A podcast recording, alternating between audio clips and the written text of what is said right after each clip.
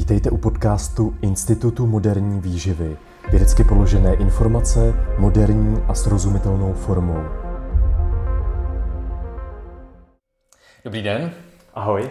Společně s kolegou vás vítáme u dalšího dílu našeho podcastu, respektive našeho videa na YouTube. A dneska se budeme věnovat tématu, kterýmu jsme se chtěli věnovat už vlastně delší dobu. Už delší dobu jsme přemýšleli nad tím, že bychom tohle téma, jak se orientovat v informacích, v médiích, na sociálních sítích, v informacích, které nám říkají třeba známé osobnosti a podobně, jak se v tom orientovat, jak se v tom vyznat. Ale pořád asi jsme dávali vždycky přednost nějakým konkrétním tématům z oblasti výživy, redukčních diet, eh, zdravého životního stylu. Ale vlastně teďka i v souvislosti s tím, co se bohužel děje v posledních eh, teďka dnech, a týdnech eh, na Ukrajině, eh, s čímž souvisí prostě i ta hybridní válka, která tady prostě je, ať se vám to líbí eh, nebo ne. Jsou, to, jsou v tom samozřejmě i ty poslední dva roky covidu, kdy se prostě se zase šířilo spoustu, spoustu prostě informací, které zkrátka dobře prostě nebyly pravda. Sdílely se třeba pět let staré fotky, které se vydávaly za aktuální fotky a podobně. A podobně.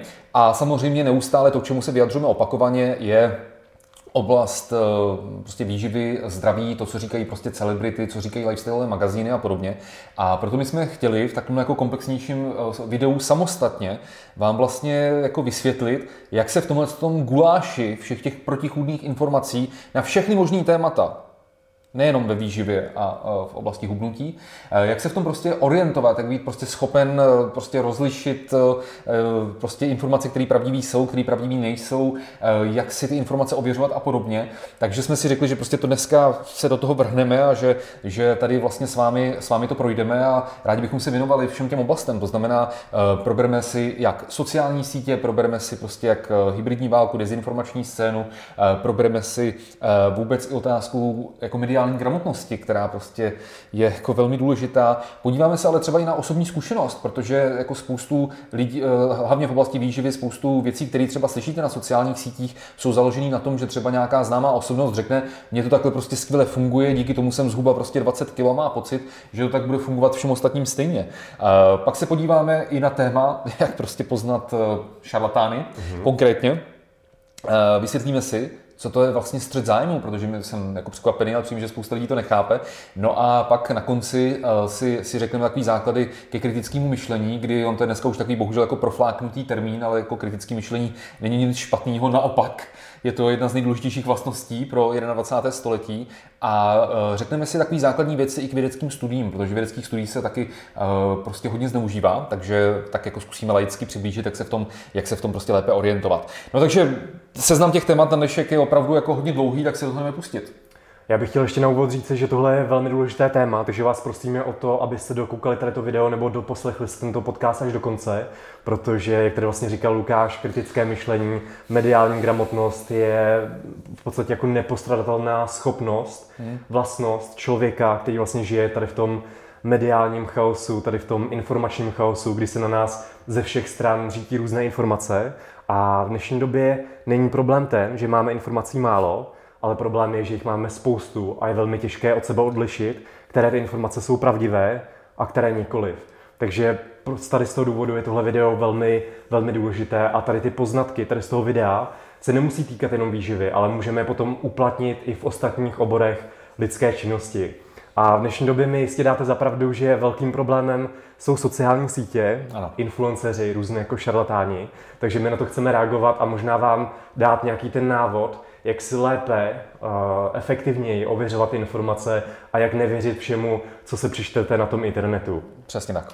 I vlastně v kontextu těch dnešních informací, nebo v těch dnešních uh, situacích, co se vlastně dějou, ta hybridní válka, uh, covid, pandemie, která ukázala to, že lidé jsou špatní v ověřování informací, v tom kritickém myšlení a sdílí všelijaké kraviny, takže proto si myslíme, že tohle video bude velmi, velmi důležité.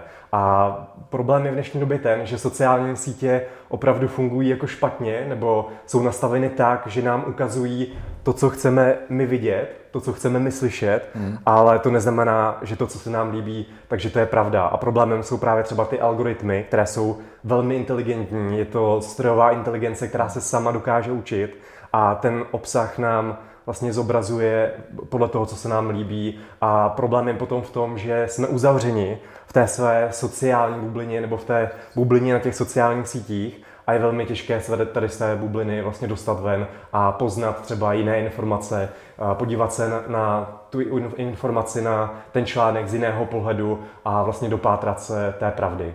Hmm, jasně, bohužel dneska jako takovým negativem velkým v rámci těch sociálních bublin je to, že prostě pokud eh, jako eh, vy třeba máte na něco jiný názor a ukážete k tomu i třeba nějaký důkazy a takhle, tak jako by dnešní době to funguje tak, že spousta lidí se vlastně hned postaví na zadní a hned si toho člověka prostě smaže, zablokuje a podobně, protože to prostě ten daný názor nesouvisí s jeho světonázorem a to, když vy třeba ukážete nějaký vlastně jako důkazy, který jako tomu člověku ten názor fakt jako trošku jako, jako nahlodají, tak to otřese vlastně jako všemi hodnotami, všemu, čemu věřil a je to prostě pro ní nebezpečný. Takže než se nad tím bohužel kriticky zamýšlet, tak velká část lidí prostě zvolí tu variantu, že vás prostě jednoduše eh, třeba zablokuje, smaže a komentář smaže a podobně a dál si žije prostě v tom, eh, čemu věří. A samozřejmě čte primárně ty články, které ho utvrzují tom názoru eh, v té dané oblasti, který mu prostě věří. No. Mm-hmm. Takže to je, to je ten problém.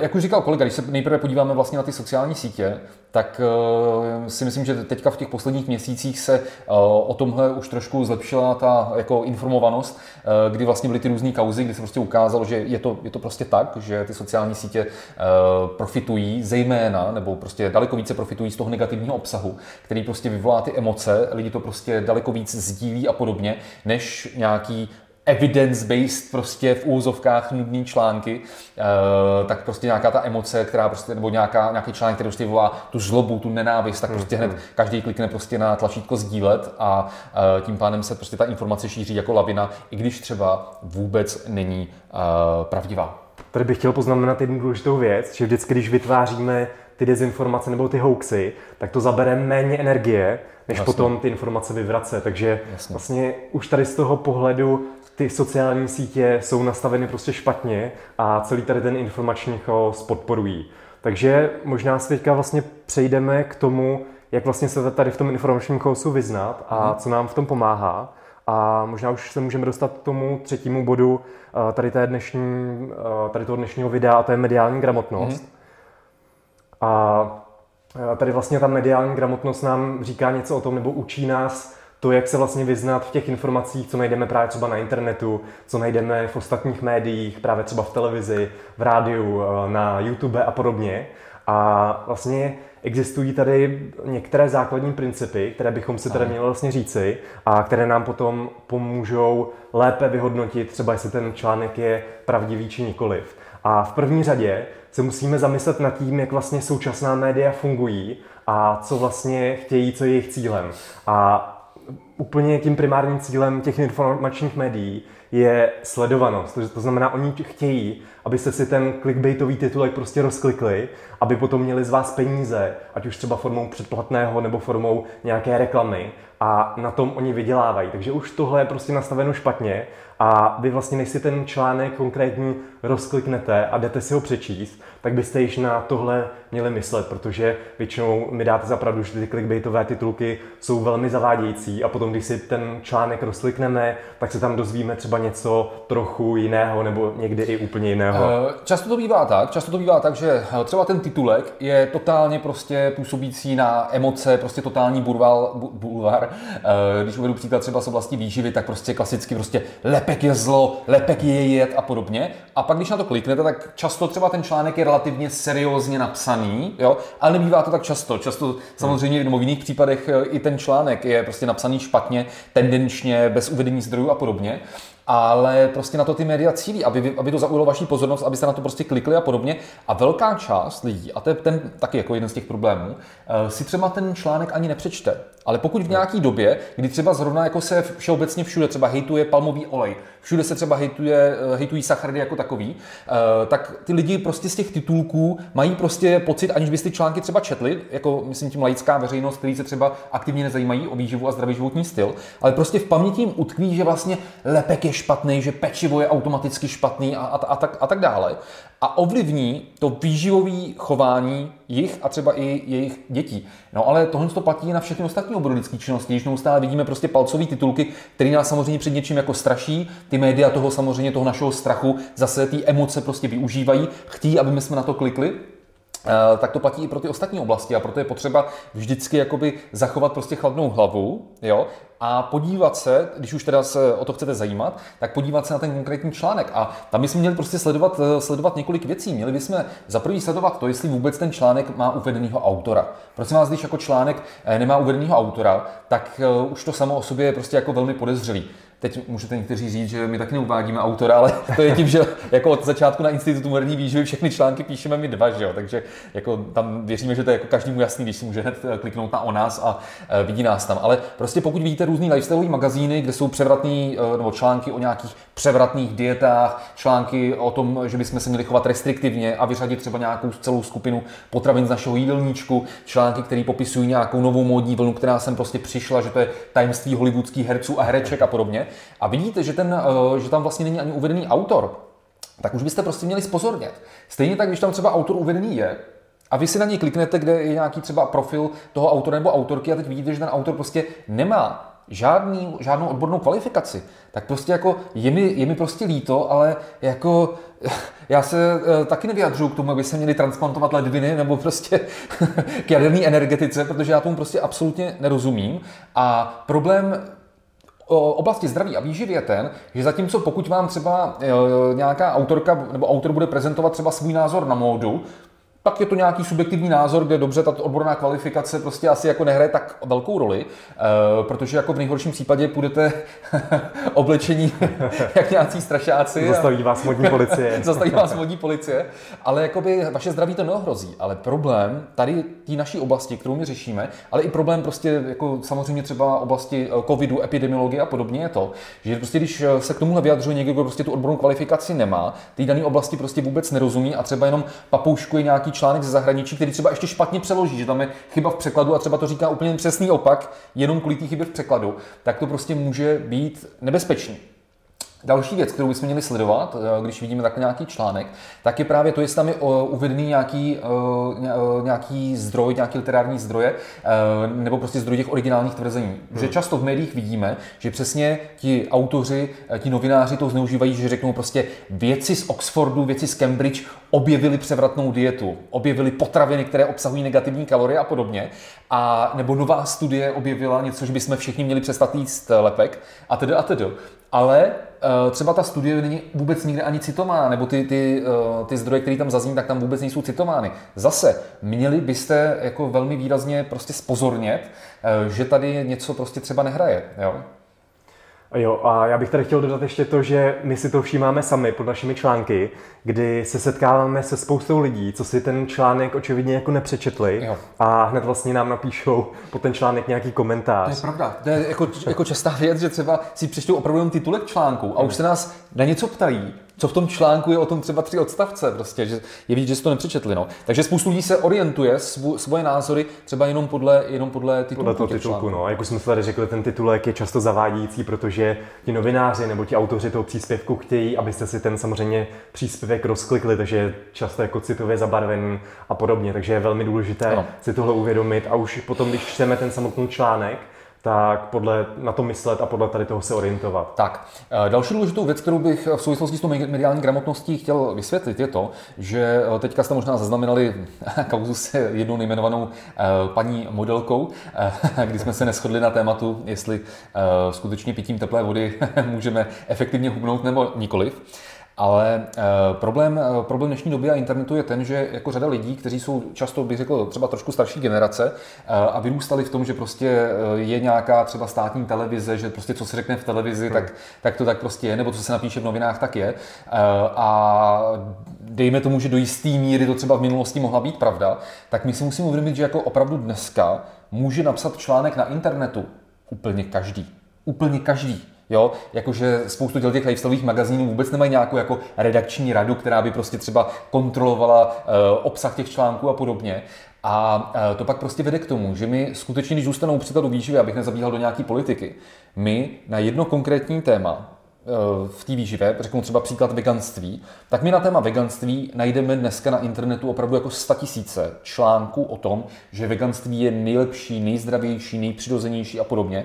A když bych to dal do opačného gardu, třeba příklad keto diet nebo paleo diet, který z pravidla jsou jakoby přesně opačný v tom smyslu, že jsou založený na vyšší konzumaci živočišných potravin a hlavně bílkovin a tuků, tak když si dáme do vyhledávače keto dieta nebo paleo dieta a zdraví, tak taky nám to najde desítky nebo stovky tisíc článků po celém světě, že vlastně keto dieta nebo paleo dieta je pro člověka nejpřirozenější, nejzdravější, nejudržitelnější a podobně. A prostě žijeme v době, kdy jako najdeme oporu pro sebe více extrémní názor. A já teďka půjdu trošku jako do extrému a právě tady zmíním eh, to, co jsem říkal teďka nedávno na těch sociálních sítích v rámci té kauzy. Eh, vezměte si, že v dnešní době existuje stránka eh, prostě příznivců teorie ploché země, Mm-hmm. Jo. A my skutečně si můžete tuhle tu stránku vygooglit, kde najdete jakoby spoustu pseudovědeckých důkazů o tom, že Země je placatá. Takže my skutečně najdeme jako seriózně míněný články a weby o tom, že je Země placatá. A jenom proto, že na to existují prostě články na internetu, tak je podle vás země placatá? Nebo je podle vás jako tohle jednoznačně jako dokázaný? Jo? Mhm. A tady musím říct, že mě docela šokovalo vyjádření letos v lednu vyjádření BBC, uh-huh. kdy BBC Eh, BBC řekl, že vlastně se nechtějí podílet na cancel culture, což jako do jisté míry je uh, správně asi, ale jasně, ono je hrozně těžké jako samozřejmě určit tu hranici, kde ta cancel culture jako začíná, protože jakoby asi se shodneme na tom, že některý témata, kdyby třeba někdo prostě spochybňoval holokaust a tvrdil, že hmm. vlastně holokaust se vůbec jako nestal a že ty miliony lidí prostě jako nezemřeli, když prostě máme jako nespočet eh, důkazů o tom, že to tak bylo, včetně prostě fotek, videí, prostě výpovědí rodin a i těch lidí, kteří tam prostě ještě byli, kteří dodnes žijou prostě a takhle tak když jako někdo dobře takovouhle věc prostě spochybňuje, tak je otázka, že ano, tady už prostě třeba já sám si řeknu, tady už jako ten cancel culture jako uh, asi, asi je na místě, ale ano, je těžký říct, jako, co je ještě vlastně jako v pořádku jo. a kde už začínají názory, které jsou pro nás nepřípustné. Souhlasím s tím, že to není černobílá problematika, hmm. ale v tomhle tom právě mě hrozně jako překvapilo, že BBC teďka v lednu uvedla, že, pok- že ne, nejsou zastánci cancel culture a že prostě pokud uh, budou uh, v rámci jejich sledujících nebo jejich diváků, uh, bude prostě nějaká větší část lidí věřit tomu, že země je placatá, tak prostě budou dávat prostor, v, i na BBC budou prostě dávat prostor lidem, kteří tuhle tu teorii obhajují prostě a vědcům nebo respektive nějakým pseudovědcům, kteří prostě budou tvrdit, že země placatá. A já se prostě ptám, je tohle to skutečně v pořádku? Že jako věc, hmm. o který my bezpečně víme, my bezpečně víme, několik set let prostě bezpečně víme, dneska už prostě v tom kosmu je mezinárodní vesmírná stanice, teď jako my každý den máme vlastně online stream z toho, jak to z toho vesmíru vypadá. Eh, tak prostě jakože dávat prostor takovýmhle názorům, že země je placatá. Tohle je problém, no. To a prostě... já mě se taky nelíbí jako nějaká přehnaná cenzura, ale tady to je problém, to je přesně ten případ jeden, jedno, jedna minuta Hitler, jedna minuta Židé a přesně takhle to může fungovat potom na té BBC, že opravdu bychom měli dávat prostor tomu, co je opravdu jako pravdou a kde je nějaký vědecký konsenzus. Tak, Takže tak. když je tady vědecký konsenzus, že prostě Země není placatá, máme tady nějaký satelitní snímky, snímky z vesmíru a podobně a naprosto přesně to víme, tak bychom neměli dávat prostor té opačné straně, nebo aspoň ne, aby to bylo jedna ku jedný. Tak, tak, tak, a tak, tak. Neměli bychom tím podporovat vlastně ten informační chaos, protože přesně tady k tomu to může vést. Tak a opravdu velkým problémem tady těch zkreslených informací v médiích může být to, že někteří lidi s eh, méně rozvinutou eh, gramotností mediální nebo s méně rozvinutým kritickým myšlením tady těm špatným informacím, zavádějícím informacím mohou uvěřit a potom to může ovlivnit celý jejich světonázor, může to ovlivnit jejich zdraví, psychický stav a může to potom v těch extrémních případech dokonce některé lidi prostě poškodit na zdraví nebo dokonce i zabít. Já tady uvedu hmm. jeden příklad, eh, myslím, že to je příklad z Ameriky, kdy tam byl eh, šílený Mike, jak se mu přezdívalo, a on právě uvěřil tady té teorie ploché země, Flat Earth a on si stavěl různé rakety po domácku vyrobené. Jo, to jsem viděl v médiích. A on no. dokonce umřel. On potom jedna s tou jednou raketou to bohužel jako nevyšlo a vybouchla a samozřejmě ho potom zabila. Takže tady vidíme v extrému, kam až tady ty dezinformace nebo špatné informace mohou dojít. Ale jakoby v oblasti zdraví a výživy to může být stejně závažný. Vezměte si, když teďka nebudu teda zabíhat do covidu, ale vezměte si, že třeba spoustu lidí, spoustu lidí uvěří nějakým dezinformacím uh, o tradiční léčbě onkologických onemocnění hmm. a řekne si, ne, ta medicína nás chce jenom zabít a nekonečně nás léčit, ale nikdy nevyléčit. A třeba vezměte si, že spoustu lidí jakoby pod vlivem nějakého šarlatána, nějakého guru a takhle, tak odmítne konvenční terapii při léčbě rakoviny, s tím, že on pro ně má nějaký prostě akupunktury, bylinky a bude to prostě léčit nějakými alternativními metodami, ale pak jakoby ty, tyto, lidé, tyto lidé prostě umřou, což byl mimo, mimo jiné eh, příklad třeba i Steve Jobse, který se původně rozhodl eh, ten svůj eh, karcinom, co to měl? Pankreatu. Pankreatu, neuroendokrinní tumor pankreatu měl, jo. Tak on se rozhodl léčit prostě zelinovými šťávami a hmm. akupunkturou a teprve po několika měsících zjistil, že to jako se strašně zhoršuje a souhlasil s tou konvenční terapií, když už ale bylo pozdě. Zatímco kdyby tu konvenční terapii on tehdy uh, vlastně nasadil hned a hmm, souhlasil hmm. s ním hned, tak třeba mohl být dodnes uh, mezi námi. Uh, stejně tak jsme tohle to mohli vidět teďka během COVID-19 a já jakoby se zkusím jako velmi mm, velmi opatrně se k tomuhle vyjadřovat, protože já jakoby chápu, že ve společnosti je obrovský jakoby despekt Eh, zejména kvůli tomu, že vlastně uh, některé ty opatření prostě uh, opravdu ano, jako objektivně už nedávaly třeba smysl, nebo stále jako teďka ještě vím, že musíme třeba nosit jako respirátory na řadě míst, jo, jo, jo. kde i sám třeba minister zdravotnictví řekl, že respirátory zrušíme, co nejrychleji to půjde, ale prostě ještě teď máme povinnost nosit a, a podobně. Jo. A hlavně ta komunikace vlády, ta komunikace ty zmatky, vlády, nevysvětlování tady těch opatření, to prostě bylo špatně. No. Tak, přesně, budeme se snažit tady žádný politický ty, ale teda ta komunikace minulého ministra zdravotnictví, si prostě neodpustím. To bylo, to bylo něco jako těžko, těžko, nebo těžko věřitelného. Ono vlastně několika těch posledních ministrů zdravotnictví, takže to je prostě blbý. Zároveň eh, chápu, že třeba spoustu lidí se kvůli tomu ocitlo ve velmi tíživé finanční situaci. To prostě říkám s naprosto plnou vážností téhle situace. A ta situace nebyla stejná, jak třeba, já nevím, v Rakousku nebo v Německu, kde třeba ty kompenzace byly, byly prostě lepší, takže chápu, že pak někdo, když jako kvůli tomu přišel o živobytí, tak eh, jako chápu, že pak se nás uvěří třeba nějakým jakoby, třeba dezinformacím a podobně, ale jako v tomhle kontextu často se někdo třeba ptá, jako kdo určuje, co je dezinformace a co je pravdivá informace. A ano, já souhlasím s tím, že u některých informací je velmi složitý uh, si to ověřit. U některých informací je to skoro nemožné si to ověřit, když to nemáme třeba si odkud ověřit a podobně. Ale u některých věcí je to prostě jednoduchý. Řeknu příklad, když už se budu držet toho COVID-19.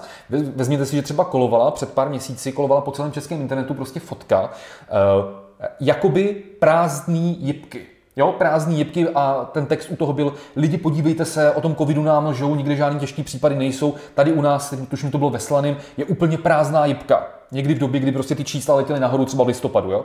A Realita byla taková, že ta fotka byla prostě ukradená od někud z internetu a nebylo to vůbec jipka ze Slaného, ale jipka od někud z Krnova nebo z Ostravy, Pět let stará fotka, která byla ze dne slavnostního otevření té jipky, tak logicky v ten den slavnostního otevření ta jipka byla prázdná, ale hlavně to vůbec nesouviselo s covidem. Ta fotka byla pět let stará. A to je prostě ten strašný problém, že jako spoustu lidí tohle to jako uvidí a teď třeba už právě mají ten světonázor, třeba i kvůli tomu, že opravdu přišli o, prá- o práci a já jako chápu, jo? ale prostě vidí takovou informaci a hned kliknou na tlačítko sdílet, spoustu jejich přátel, rodinných příslušníků prostě v té sociální bublině klikne na tlačítko sdílet a tahle ta informace se prostě raketově rozšíří mezi prostě 100 tisíce lidí během jednoho dne. A to, že ta fotka je pět let stará, že to prostě vůbec nesouvisí s covidem, tak prostě to už se pak dostane, když to někdo vysvětlí, třeba nějaký ty weby, které se na tohle specializují, kterými vám pak na konci vlastně jakoby řekneme, který třeba weby se specializují na to, že právě ty jednotlivé hoaxy a nesmysly, který kulí po internetu, tak se je snaží jako vyvracet a upravovat na pravou míru. Eh, nebo bych řekl ještě vlastně jeden příklad, eh, ať to zpestříme, ať nemluvím jenom o covidu, z té kampaně prezidentský vlastně, kdy tehdy v tom druhém kole, v té poslední prezidentské volbě byl vlastně Miloš Zeman proti Drahošovi. Uh-huh. Ne teda, že by uh, Drahoš byl kandidát, který já bych si představoval ve druhém kole prezidentské volby. Uh, nicméně pamatuju si, jak vlastně uh, hnedka ten první den, co začalo vlastně to druhý kolo, myslím, že to 14 dní, kdy vlastně bylo to druhý kolo, eh, tak hned eh, celý český internet zasypali eh, vlastně video pana profesora Drahoše, jak on tam dělá nějaký to cvičení z čínské medicíny a byla tomu přidána nějaká, nějaká hudba islámská nebo jakoby ze středního východu a bylo tam prostě nějaký, pak byly tam prostřihy na nějaký islamisty radikální a takhle. A vlastně jako vyzněním toho videa bylo to, že vlastně on je tady, on tady prostě jako vítač eh, tady islámu a uprchlíků a podobně. A zase bohužel i v mojí sociální bublině jsem prostě viděl spoustu lidí, jak to hned automaticky prostě sdílelo. Eh, přitom to byl úplný jako nesmysl a to video zase bylo několik let starý, kdy on tam jenom ukazoval, jak se, já nevím, protahuje v kanceláři pomocí tady nějakého čínského cvičení. Jo který s islámem eh, nebyl, neměl vůbec absolutně nic společného. Takže prostě to je, tady si můžeme tu pravdu ověřit právě jako relativně jednoduše, takže já bych na vás chtěl prostě apelovat. Ano, u některých témat je velmi složitý si to ověřovat. Například teďka před pár dny jsme vlastně viděli, bylo to na seznamu, bylo to všude, uh, že byla vidět obrovská exploze na Ukrajině a už se spekulovalo o tom, jestli už to jsou ty termobarické nebo termobarické zbraně. termobarické zbraně. Nakonec se ukázalo, že to je pět let starý video z výbuchu muničního skladu, hmm. ale v tu chvíli bylo hrozně těžké si to jako někde, kde si to můžete ověřit. Takže ano, souhlasím, že prostě u spousty věcí je to složitý, ale u spousty věcí je to prostě jako jednoduchý, takže opravdu prosím, nepodléhejte tomu prvnímu dojmu a té hře na ty vaše emoce hmm. a prostě zkuste se nad tím jako kriticky zamyslet, jestli skutečně tady v těch případech, jako jestli to skutečně je tak, že tady eh, v době, kdy máme přes 30 tisíc eh, pozitivních denně a, a lékaři, sestřičky, a teď zase pochopte, že my jsme z těch kruhů, kdy spoustu našich přátel jsou lékaři a zdravotní sestřičky, eh, kdy třeba v mém okolí bývalý kolega, se kterým já jsem seděl v kanceláři, ty ho pamatuješ, prostě třeba na covid zemřel a pak prostě některý lidi vlastně řeknou, že to je celý jako nesmysl, že v nemocnicích žádní pacienti na covid prostě nejsou tak to je prostě to. A neříkáme, že to je černobílá problematika. Hmm. Neříkáme, že to je černobílá problematika, ale je potřeba prostě se nad tím vším vždycky kriticky prostě zamyslet. Takže přesně jak tady zmiňoval Lukáš, než něco bez hlavy prostě sdílíte na těch sociálních sítích, nebo než uh, přepošlete nějaký řetězový mail, uh, tak si to prostě ověřujte ty informace. Chtěli bychom na vás opravdu hmm. jako apelovat, protože jo. tím, že to neuděláte, tak můžete možná i nevědomky přispět tomu informačnímu chaosu. A taková základní otázka v té mediální gramotnosti, v kritickém myšlení, eh, kterou bychom si vlastně měli pokládat, tak je proč, jaký byl třeba záměr toho autora, eh, na jakém webu to vlastně vyšlo, eh, jaké jsou tam zdroje, proč vlastně použil třeba tyhle zdroje konkrétně, jestli tam vůbec jsou nějaké zdroje, jestli je tam jméno autora, takže tohle je velmi důležité a vždycky, když si čtete nějaký ten článek, tak byste na to měli myslet. Tím já vlastně navážu, trošku přeskočím, než jsme chtěli mít to pořadí těch témat. A tím se právě dostávám ke střetu zájmu. Já jsem vlastně překvapený, že spoustu eh, lidí v dnešní době jakoby ani vlastně nechápe a neví, co to znamená střet zájmu. A když zůstanu teďka fakt jenom klidně u tématu prostě výživy, hubnutí, redukční diet a podobně, tak prostě pokud vy vidíte nějakého, nějakého v úzovkách guru na výživu, který ze sebe dělá, že je odborník na výživu a třeba vůbec nemá žádnou odbornou kvalifikaci, ale pozve vás do nějaké skupiny ohubnutí, jak to na Facebooku dnes a denně vidíme, jako hmm. pojďte, budou tam prostě skvělé recepty, zdraví recepty, rady k hubnutí, prostě motivace pro osta- uh, budeme se navzájem motivovat holky, pojďte do té skupiny. No a pak samozřejmě ta skupina funguje tak, třeba nebo nějaký článek, to je úplně jedno, funguje tak, že uh, ten daný člověk, třeba ta paní nebo pán, uh, prostě doporučuje spoustu různých produktů, který bude e, označovat, že jsou prostě jako nezbytný, že bez toho nemá ani pomalu smysl začínat hubnout nebo e, začít, začínat s úpravou vašeho jídelníčku, že se musíme prostě detoxikovat a podobně. No a tak když se jako zeptáte, přesně říkal Míla, jako proč a zjistíte, že ten člověk prostě je v obrovském střetu zájmu, protože on ty produkty sám prodává a je přímo finančně zainteresovaný na tom, vám ty produkty prodat, protože díky tomu si za měsíc vydělá nějaký objem prostě peněz, díky tomu pojede prostě na dovolenou, tak jako co si myslíte? Bude vám takovýhle člověk poskytovat skutečně ve všech případech jakoby objektivní informace, kdy vám třeba řekne nějaký přínosy, a nějaký rizika a řekne vám i třeba pravdu o reálných účincích třeba nějakého spalovače, prosím vás, jako s, obsah, s obsahem kofeinu, chromu, karnitinu a takhle. A nebo tenhle ten člověk bude díky tomu střetu zájmu motivovaný vám prostě tvrdit, že bez toho ani nemá smysl začínat hubnout, že díky tomu budete hubnout 10, 20 kg týdně, bude vám jako důkaz dávat třeba fotky, fotky, které jsou úplně, že to jsou jeho klienti a ve skutečnosti pak už xkrát se stalo, že to jsou samozřejmě fotky, fotky třeba z USA, ukradené fotky nebo z Velké Británie, ukradené fotky a podobně. Eh, to mimochodem už řada i českých influencerů a influencerek eh, udělalo, zdravíme je. a takže jakoby na tom střetu zájmu se vždycky musíte, se vždycky musíte eh, nad tím jako zamyslet. To vlastně tady bylo i třeba během covidu, že jako lidi říkali, proč by někdo jakoby teda šířil nějaký dezinformace o covidu, jaký by měl zájem. No a pak vidíte weby, které přesně prodávali nějaký mix eh, pro podporu imunity, že to přímo je jako protizánětlivý proti, proti covidu a podobně. Nebo samozřejmě spoustu různých lidí, nebudeme je jmenovat, si na tom prostě honilo politický body. Kdyby nebyl covid, tak řadu men, eh, který teďka jsme v uplynulých měsících dnes a denně slyšeli, by vy byste vůbec neznali, my bychom je neznali, nikdo by je neznal. Hmm. Ale díky tomu, že prostě měli tohle jako téma nosný a vyjadřovali se třeba k tomu jako velmi extrémně a neobjektivně, tak díky tomu je znáte a třeba někteří z nich pak i kandidovali do voleb do poslanecké sněmovny. Zatímco kdyby nebyl covid, tak ten člověk ani tu kandidaturu nezvažuje, protože je prostě vůbec nikdo nezná. Jo? Takže vždycky nad tím střetem zájmu, když vidíte nějaký článek, radu nějakých celebrit, typicky třeba teďka ty influencerky celebrity, tak prostě jakoby, proč oni to dělají, eh, proč si myslíte, že dělají to, že samozřejmě oni něco propagují se slovým kódem a pak když někdo řekne, no počkat, ale to takhle není pravda nebo to nefunguje, tak hned ho zabanujou, hned ho smažou ty komentáře a takhle. No protože jim to prostě kazí kšefty. Jo? Takže na tohle, na tohle to musíte chápat. Neříkám, že všechny celebrity lžou nebo takhle. Řada celebrit nebo influencerů třeba se snaží dávat nějaké jako rady, eh, které třeba jim osobně vyhovují jo, a mají s tím prostě pozitivní zkušenost a myslí to dobře, ale sami to vidíte dnes a denně, že spoustu celebrit, influencerek, influencerů prostě vydělávají si díky tomu, že prostě mají slevový kódy a logicky, logicky o tom produktu, který propagují, tak eh, vám řeknou hlavně ty informace, které podpoří ten prodej. Že jo? A, e, takže jako na tohle musí musíte dát pozor. A vlastně tím se, tím se plynule dostávám eh, k té osobní zkušenosti. Takže uh-huh. já, hnedka, já hnedka navážu, to je vlastně další oblast, eh, kterou jsme s váma chtěli probrat. A to je to, že, to, že nějaká osobnost má jako pozitivní osobní zkušenost uh, s něčím, anebo negativní zkušenost třeba s nějakým výživovým stylem, s nějakým druhem třeba diety a podobně, tak to neznamená, že to bude platit stejně i pro vás. Protože my mezi sebou, všichni lidi, se prostě lišíme na úrovni toho genetického nastavení, na úrovni jednonukleotidových polymorfismů. Lišíme se například tím, jakým způsobem hormonálně reagujeme na ty, které potraviny. To, že prostě dva stejní lidé, kteří mají stejnou hmotnost, výšku, váhu, si dají stejné množství nějaké potraviny, neznamená třeba, že se vyloučí stejně inzulínu. Každý z nich na to může reagovat jinak. Každý z nás má třeba jiný složení středního mikrobiomu. Každý z nás má jiný zdravotní stav. Někdo má nějaký intolerance, alergie a podobně.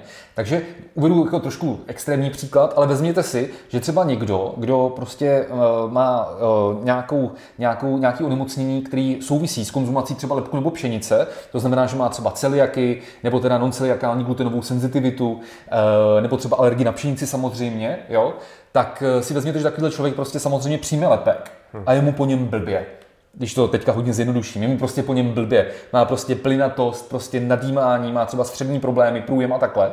A takový člověk pak prostě z toho vyvodí, no lidi přestaňte jíst lepek, když prostě já z toho mám takovýhle ohromný problémy, ale prostě jako neuvědomí si, že prostě cca 95% populace ten lepek prostě dělat problém nebude. Stejný příklad, to, že někdo eh, má eh, problém s laktózou v dospělosti, a prostě se potí laktoze s plynutím puse, tak eh, to neznamená, že to tak bude mít i třeba 80% eh, zbylý dospělý eh, veřejnosti, protože prostě se mezi sebou lišíme. Tohle jsou samozřejmě jako extrémní příklady, ale ono to funguje i v těch jako drobných věcech. To znamená, jakou redukční dietu mám zvolit. To, že někomu funguje prostě skvěle keto dieta, neznamená, že bude fungovat i vám, protože třeba mimo jiné jste daleko aktivnější, máte třeba manuální práci, nemáte třeba tak sedavý životní styl, jako má ten člověk, komu třeba keto dieta fungovala prostě skvěle, byla pro ní udržitelná, ale neznamená to, že bude vyhovovat i vám. A to je ten problém s tou prostě osobní zkušeností, kdy někdo to staví prostě na tom, já to dělám takhle, změnilo mi to život, to je prostě hezký, to je super,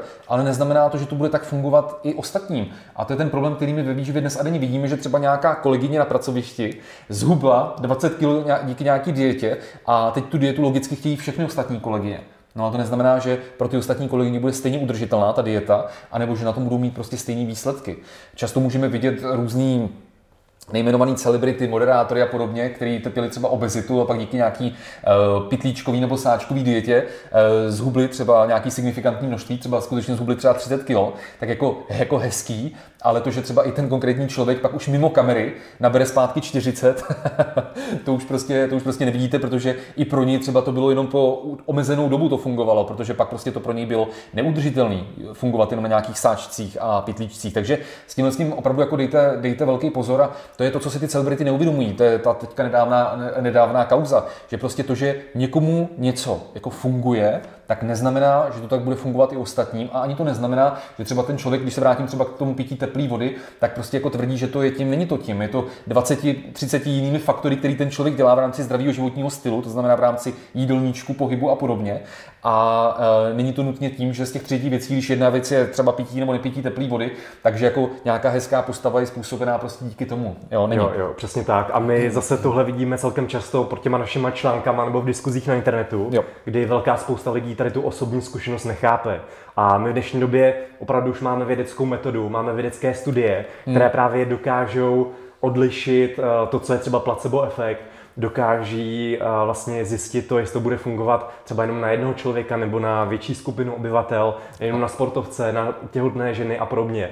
A problém je v tom, že u té osobní zkušenosti vy nedokážete odlišit ty zkreslení a vy tam nemáte žádnou kontrolní skupinu, takže vy třeba, když eh, jste nemocní, budete brát nějaký suplement a ten, eh, vlastně ta nemoc eh, vám pomine, vylečíte se třeba za pět dnů a vy si myslíte, jo, to je super, určitě ten suplement mi pomohl, vylečil mě, ale vy nevíte, jak by to bylo, když byste ten suplement nebrali. To znamená, je možný, že byste se bez toho suplementu vylečili třeba rychleji, za tři dny.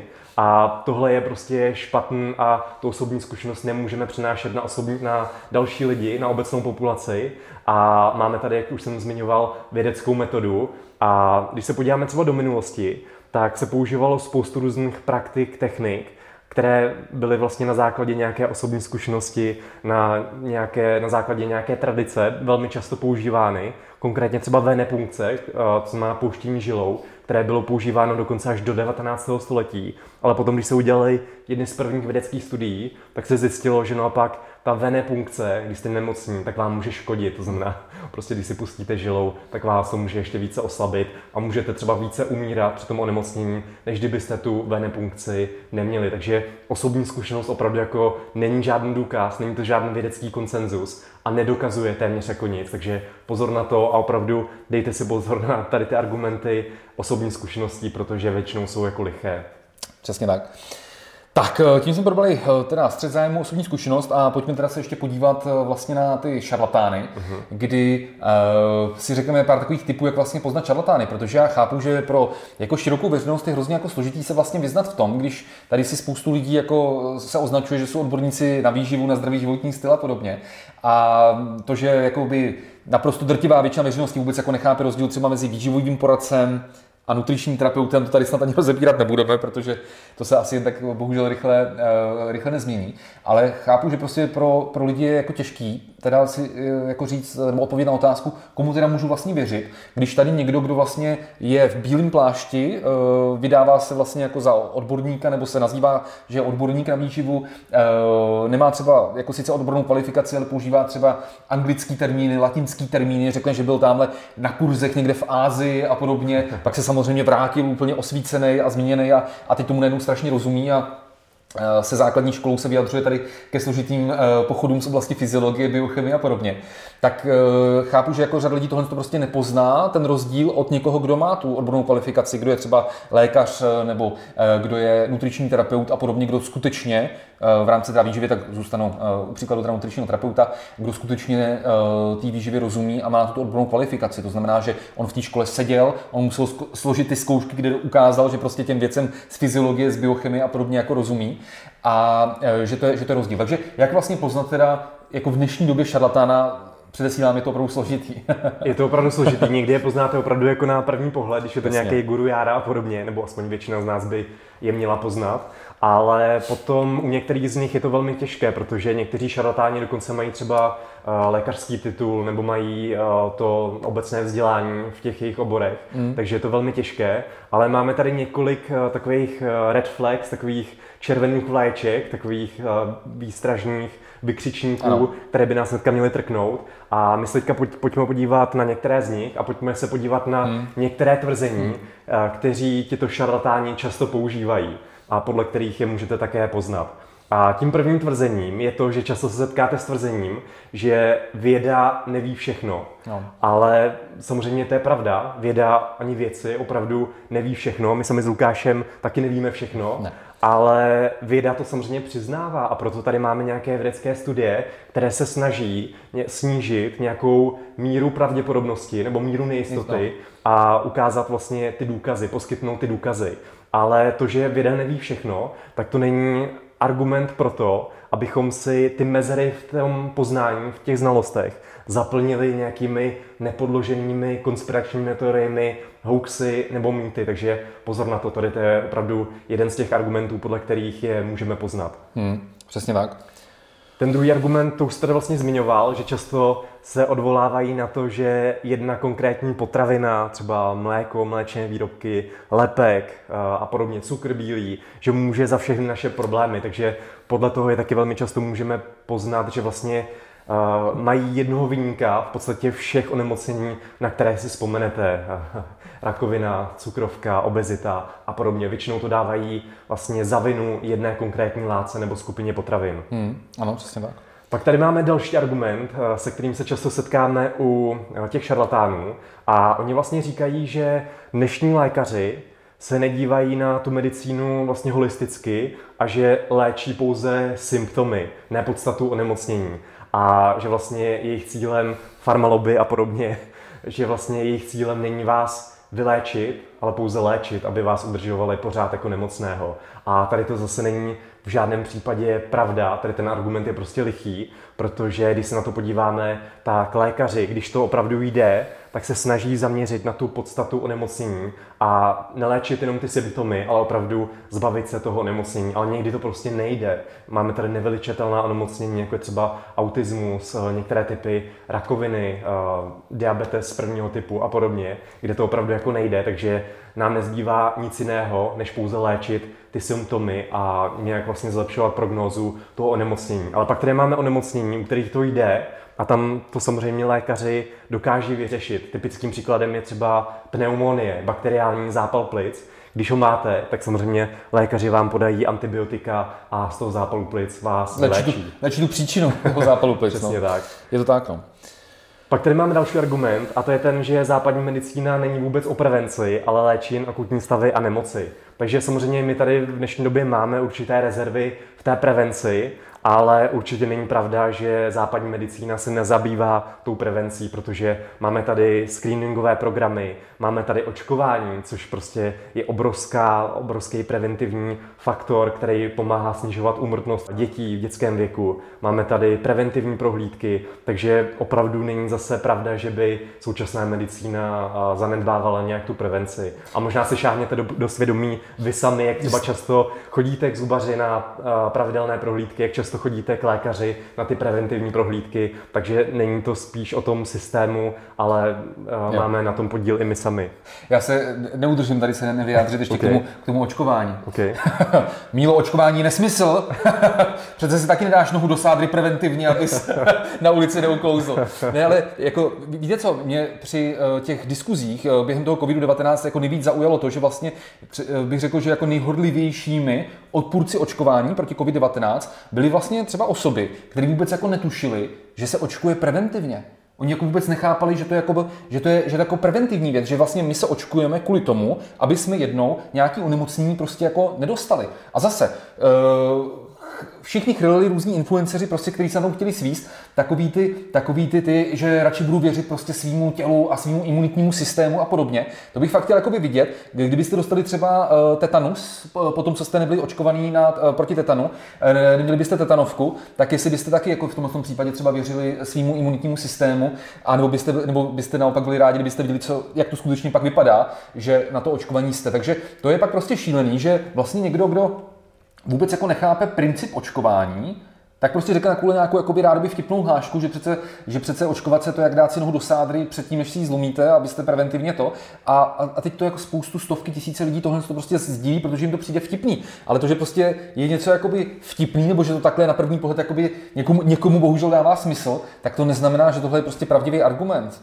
Jo? A zase, pak mám, já mám prostě osobně pak problém s tím, že někdo, kdo jakoby, teď to řeknu úplně natvrdo, doufám, že asi mě možná jednou za to někdo sejme, ale že prostě jako, jako zpravidla často ti, kteří fakt jako na té škole, základní škole, střední škole prostě nedávali pozor, měli přesně ty čtyřky z té biologie, chemie a takhle, tak byli ti, kteří třeba jsem teďka viděl, že pak prostě tamhle fakt na někoho, kdo třeba je lékař, přednosta třeba dětský oddělení motolské nemocnici, eh, kdo prostě třeba zachránil prostě třeba tisíce dětí za svoji profesní kariéru, je to prostě profesor, eh, zabývá se tím tématem 20-30 let, tak prostě někdo, kdo měl jako na základní škole čtyřky, eh, pětky z biologie, z chemie, tak ho tam prostě jako úplně jako velmi vulgárně prostě třeba hejtuje a vůbec jako nechápe, nechápe, co ten lékař se třeba snaží vysvětlit, anebo proč nějaké opatření nebo třeba i to očkování zastává. Jo? A to je, to je na tom to prostě šílený. No? Takže to jenom pro mě jsem do toho musel skočit s tím očkováním. Jo, jo, jo. Pak tady máme další argumenty, já bych tady vlastně zmínil ještě dva poslední. A oni vlastně souvisí i s těmi argumentačními klamy nebo fauly. A ten jeden z nich, který je taky velmi častý, je souvisí právě třeba i s čínskou medicínou, s, s ayurvédou a podobně, jo, jo. kdy se často říká, že se to používá, tahle praktika, už tisíce let, takže to musí fungovat, ale zase tohle je uh, typický příklad nějakého argumentačního faulu, zkreslení. A ten se označuje jako apel na tradici. A samozřejmě, když jsme žili někdy ve středověku, tak neexistovala zase žádná vědecká metoda, eh, neexistovaly vědecké studie. Takže občas se stalo, že ti lidé, kteří vlastně neměli tady ty postupy, jako máme dnes, přišli metodou třeba pokus omyl na něco velmi efektivního, ale pravdou je, že naprostá většina těch dalších postupů se nepotvrdila. A třeba z čínské medicíny nám něco dokonce může uškodit, takže pozor na to. Neznamená to, že když to používá tisíce let, že to bude fungovat uh, jako uh, třeba nějaké moderní léky a podobně. Ale jako si, že když dám jeden příklad na nefungující a jeden příklad na fungující, uh-huh. vem si to, že se dobře přišlo v průběhu starověku, středověku na to, že když tě zasáhne prostě třeba šít, hmm. tak jakože je potřeba tu ránu jako vypálit žhavým železem. Jo? A nevědělo se v té době, že existují bakterie, viry a takhle, ale jako to, že se to používalo tahle ta metoda, že když se jako třeba říznete, že vás někdo řízne nebo bodne, že je potřeba to vypálit žhavým železem, takže tahle ta metoda používala tisíce let. Je to argument, protože teďka vy, kdybyste se řízli a mě hrozila by vám otrava krve, tak byste řekli, ne, já nechci široká, širokospektra antibiotika, vypalte mi tu ránu, prosím, žhavým železem. Jo. Kdo z vás by tohle řekl? Jo? No a když se podíváme na nějaké nefungující věci, tak třeba trepanace, trepanace lepky, hmm, jo, že se hmm, udělali hmm. opravdu díry, díry do lepky, tak to se používalo už před, já nevím, 12 tisíci lety, 15 tisíci lety, jo. Eh, na migrény, na vyhánění, vyhánění zlých duchů z hlavy. A zase, prostě to je příklad jako nefungující. Lobotomie v Americe to stejně kdy, kdy, to nějak jako, kdy to nějak jako nepomohlo, ale ten argument, že se to prostě jako používalo, přece není dostatečný argument pro to, aby jsme to teďka zkoušeli i my, když máme daleko modernější postupy, eh, které fungují, které jsou bezpečný a který dobře před stolety ještě neexistovaly. Jo, jo, jo, je to tak, no. Stejný příklad by to byl s tou venepunkcí, jak už jsem tady zmiňoval, to se taky nepotvrdilo a dneska už naštěstí pouštění žilou opravdu jako rutině u většiny onemocnění nepoužíváme. A hlavně, a hlavně jako ten argument, jako kdo z vás používal mobilní telefon před 20 lety? Eh, kdo z vás měl dotykový displej před 20 lety? Hmm, Kdo z vás hmm. používal mobilní telefon před 30 lety? Tak přece to, že tohle jako tahle technologie neexistovala před 20 lety, neznamená, že prostě ji dneska nepoužíváme všichni. No. Jo, jo, jo, přesně tak. A já jenom jsem tady zmiňoval tu čínskou medicínu, tak to nechtěl bych vlastně tady říci, že obecně jako všechno z čínské medicíny nefunguje, ale co bych chtěl tady zmínit, co je velmi důležité, je to, že vlastně ta alternativní léčba nebo ta alternativní medicína, aby nikdy neměla nahrazovat tu konvenční léčbu, to znamená to, co je opravdu ověřené, to, co funguje a je to potvrzené těmi vědeckými důkazy. A problém je taky v tom, že některé tady ty postupy opravdu, když jim uvěříme, tak nám mohou uškodit, takže pozor na to a je, je dobré mezi tady tím rozlišovat a preferovat to, co je opravdu jako ověřené. Hmm. Tak, tak to, se, byly, to by bylo asi vše tím, tím šarlatánům. Tím se, tím se vlastně dostáváme k těm jako jednotlivým oblastem, který jsme chtěli prostě prodat. Ať to byly, ať to byly prostě jako média, články na internetu a podobně, ať to byli influenceři, eh, ať to byly vůbec jako vysvětlit si eh, tu role osobní zkušenosti, případně, eh, případně vlastně co to je střed zájmu a podobně. A teďka na ten závěr my jsme teda chtěli vlastně říct, jako jak z toho ven jak z toho ven, jak teda být schopný ty informace ve všech oborech lidské činnosti, nejen v oblasti výživy, zdravího životního stylu, ale i teďka v oblasti, samozřejmě uplynulý dva roky to byl COVID-19, epidemiologie, nebo v oblasti teďka bohužel, kdy prostě tady čelíme, čelíme jako hybridní válce, zase já nechápu, že to někdo může spochybňovat, když prostě nejvyšší bezpečnostní úřad na to opakovaně, opakovaně varuje, dokonce Rusko nás už někdy loni po Vrběticích nás zařadilo vlastně na oficiální seznam jako nepřátel. A že jako řada lidí tohle jako odmítá to jako vůbec jako uznat, že, že prostě ten problém tady je, ta hybridní válka, že tady je. Takže ono teďka i v souvislosti s tou Ukrajinou, samozřejmě už teďka na internetu se to děje, že jsme prostě jako zavaleni, zavaleni spolu, eh, obrovským množstvím informací a to kritické myšlení je důležitější než kdy jindy, protože zase, já jsem teďka viděl té dva dny eh, fotku jako údajně toho Zelenského, prezidenta Ukrajiny, eh, že před pár lety někde hajluje, ale na té fotce vůbec nebyl on. Hmm, ta fotka hmm. byla několik let stará, vůbec na té fotce nebyl on. Ale zase spoustu lidí to sdílí, že prostě řekne, podívejte se, on hauluje, tak mají pravdu, že to je fašista a musíte si být, buďte si jistí, že teďka čím déle se ten konflikt na Ukrajině bude protahovat, tak samozřejmě budeme svědky toho, že i na našich sociálních sítích se logicky ty různé skupiny, které na to mají zájem, tak se budou snažit, eh, snažit vlastně eh, zvrátit eh, naše prostě veřejné mínění o celém tomhle konfliktu a budeme prostě svědky šíření spousty různých dezinformací, takže o to je důležitější tohle, co jsme tady dneska řekli, vlastně chápat a chápat ty základní principy jednak kritického myšlení a zároveň evidence-based medicíny. Takže nejprve to kritické myšlení. OK, tak kritické myšlení je velmi důležitý myšlenkový směr, který je velmi důležitý kor vlastně v dnešní době. A co to vlastně znamená, je to schopnost nepodléhat nějakému prvnímu dojmu, naléhavosti nějakého sdělení a obecnému mínění. Takže když vlastně na nás eh, nějaký článek bude naléhat, bude třeba velmi citově zabarven, tak vlastně je to schopnost vlastně nepodlehnout tomu těm informacím a opravdu si ho třeba ověřit. Pak je to také schopnost naivně nepřebírat tradované názory, to znamená, i ty dogmata se mohou mílit, i ty bychom se měli ověřovat. A také je to schopnost dokázat zaujmout odstup od nějakého toho tématu, a dívat se na to opravdu jako objektivně a připustit i odlišný pohled a třeba i diskuzi o tom, o tom odlišném pohledu, což je velmi důležité a ta diskuze je taková cesta, jak se dobrat třeba k té pravdě nebo aspoň se jí přiblížit. Potom také ten náš vlastní názor bychom si neměli tvořit na základě jenom vlastní zkušeností nebo vědomostí, ale na základě vědomostí a zkušeností jiných třeba kvalifikovaných osob, právě třeba těch vědců nebo lékařů. Takže to bylo vlastně to kritické myšlení, když tak eh, vám potom na závěr tady, té, tady toho videa doporučujeme některé zdroje, když se o to budete chtít třeba více zajímat a více se o tom dozvědět. A velmi Pozitivní zprávou pro nás je, že to kritické myšlení je nějaká schopnost, kterou můžeme trénovat. To znamená, mhm. my se s kritickým myšlením eh, nerodíme, není to eh, geneticky ovlivněno tolik, ale opravdu se můžeme v tom trénovat a můžeme se v tom zlepšovat tím, že se postupně budeme o tom více dozvídat a budeme to myšlení kritické trénovat. Mm-hmm. Super. Takže to bylo kritické, kritické myšlení a pojďme ještě teďka jako trošku se podívat i na téma vědeckých studií, eh, který prostě s tím souvisí, protože to jsou ty primární prostě zdroje, ale zároveň uh, vědeckých studií se v posledních letech strašným způsobem prostě zneužívá. Prosím vás, proč? Ten důvod je úplně jednoduchý, protože ty vědecké studie nějakému třeba i sebe více extrémnímu tvrzení dají prostě na vážnosti, že se prostě řekne, je na to vědecká studie prostě.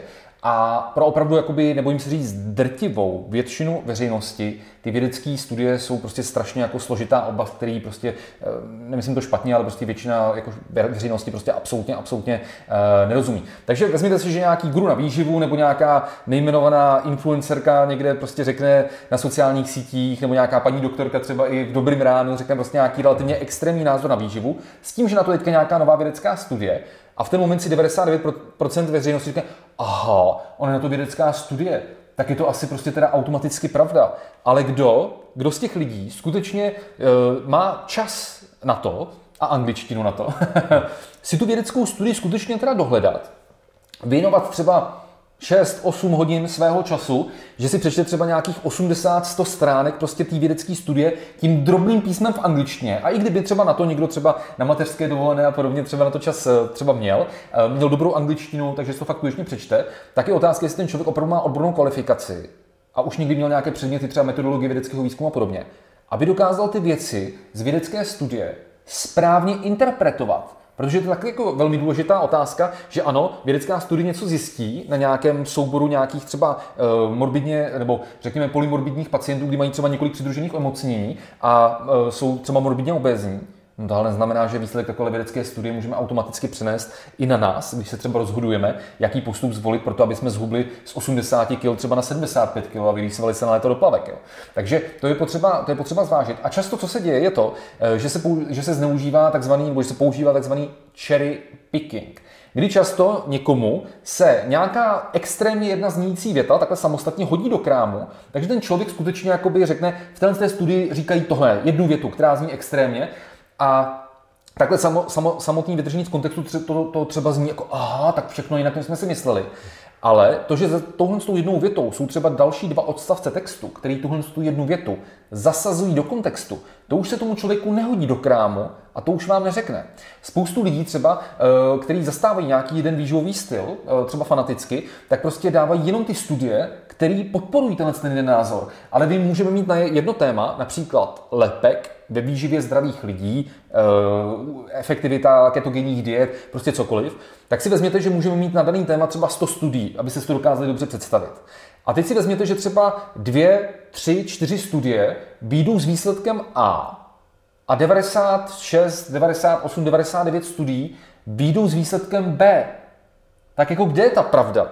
Jo, ta pravda podle toho současného vědeckého poznání, který o tomhle tom tématu víme, tak bude pravděpodobně někde u toho B, když 98, 98 eh, studií přišlo s výsledkem B a jenom dvě studie s výsledkem A. Takže tohle musíme chápat, že to, že je na nějaký téma publikovaná nějaká studie s nějakým jako výsledkem, tak to neznamená, že to je automaticky pravda. Mimo jiné i proto, že ty vědecké studie nejsou stejné kvality. Stejně jak auta můžete mít různě kvalitní, tak i vědecké studie jsou různě kvalitní, protože zase laicky řečeno, záleží na tom, jestli vědecká studie je udělaná na 15 lidech nebo na 15 tisících lidech.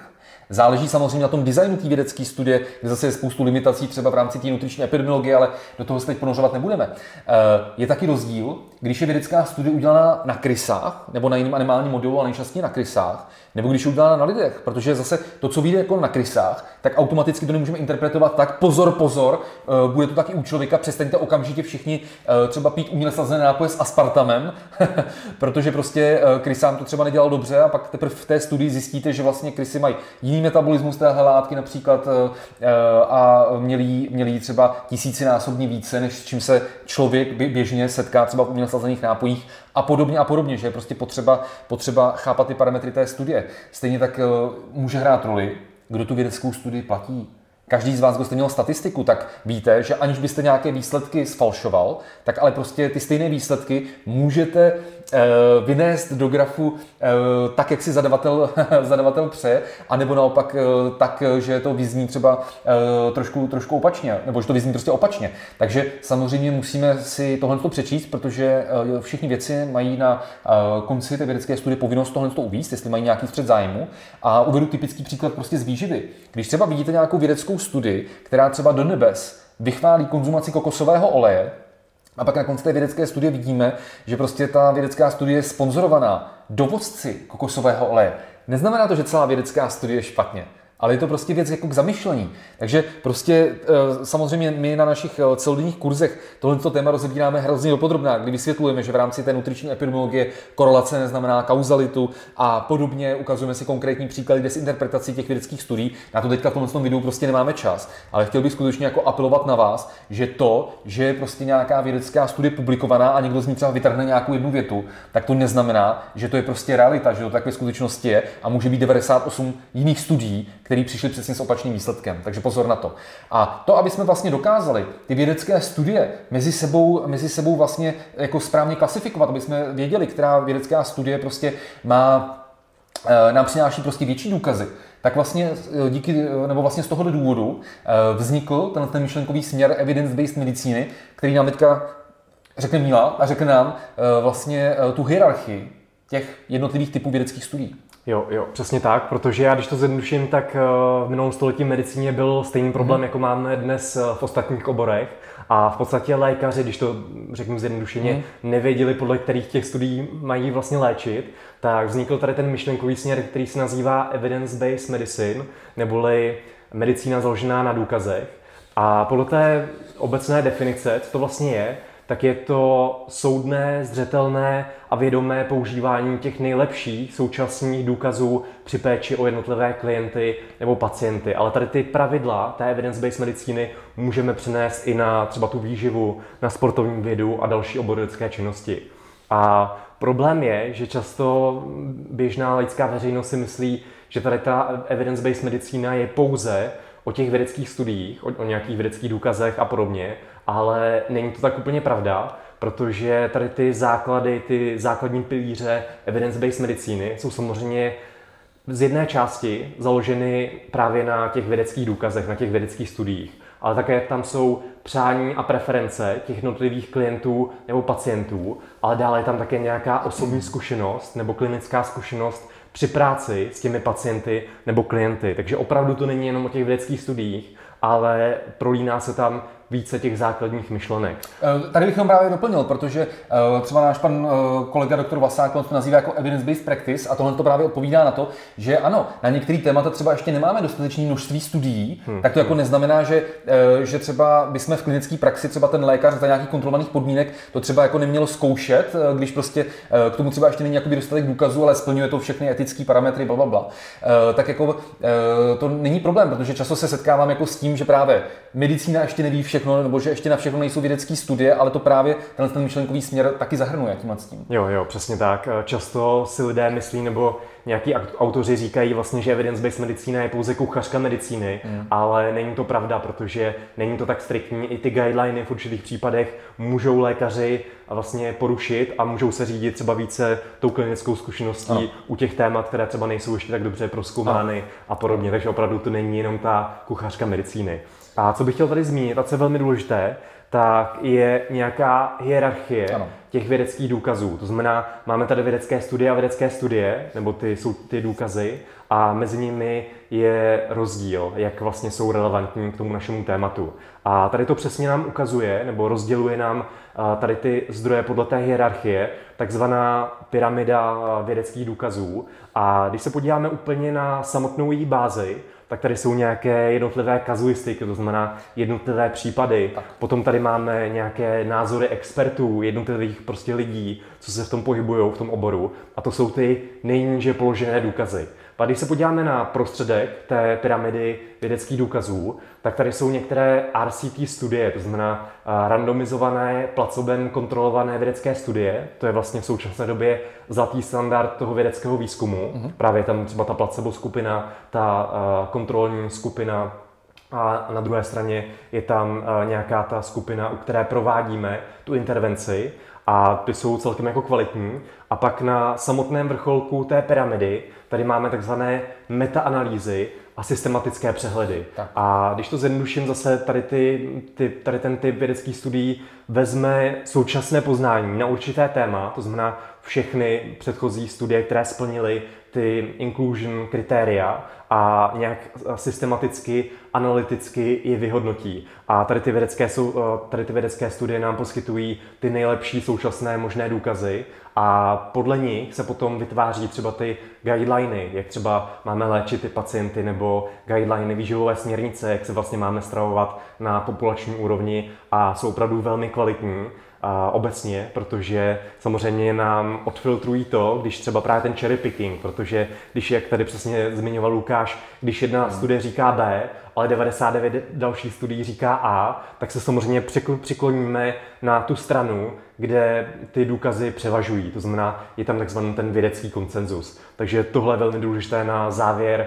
tady toho tématu evidence-based medicíny a měli bychom eh, se v tom orientovat. Hmm. Ale jak prostě vidíte, tak jako ty témata jsou prostě složitý a třeba na těch vědeckých studiích by jsme byli schopni mluvit třeba prostě jenom jako dvě hodiny, že bychom to podrobně rozebírali. A to je ten problém té dnešní doby, že prostě všechno je jako rychlý, nikdo na tohle to nemá čas a pak prostě jako řada lidí vidí nějakou hlášku na internetu, která je prostě v úzovkách jako sexy, prostě útočí na ty emoce, vyvolá to nějakou emoci a podobně. Hned lidi to prostě jako sdílí, ale nech, jenom málo z těchto lidí Eh, skutečně by bylo ochotný věnovat nějaký svůj čas, energii tomu, že by skutečně tohle téma do hloubky proskoumal a zjistil, jak to je ve skutečnosti. Takže to je ten problém, že prostě dneska na těch sociálních sítích obecně ta kvantita samozřejmě drtivě vítězí nad tou kvalitou a vracíme se k tomu, prostě proč jsme se rozhodli na začátku, co jsme říkali, proč jsme se rozhodli tohle video natočit, že prostě ta současná doba je velmi složitá, je velmi složitý se v tom orientovat a to kritické myšlení a v oblasti teda samozřejmě výživy a eh, zdravého životního stylu, eh, tak to pochopení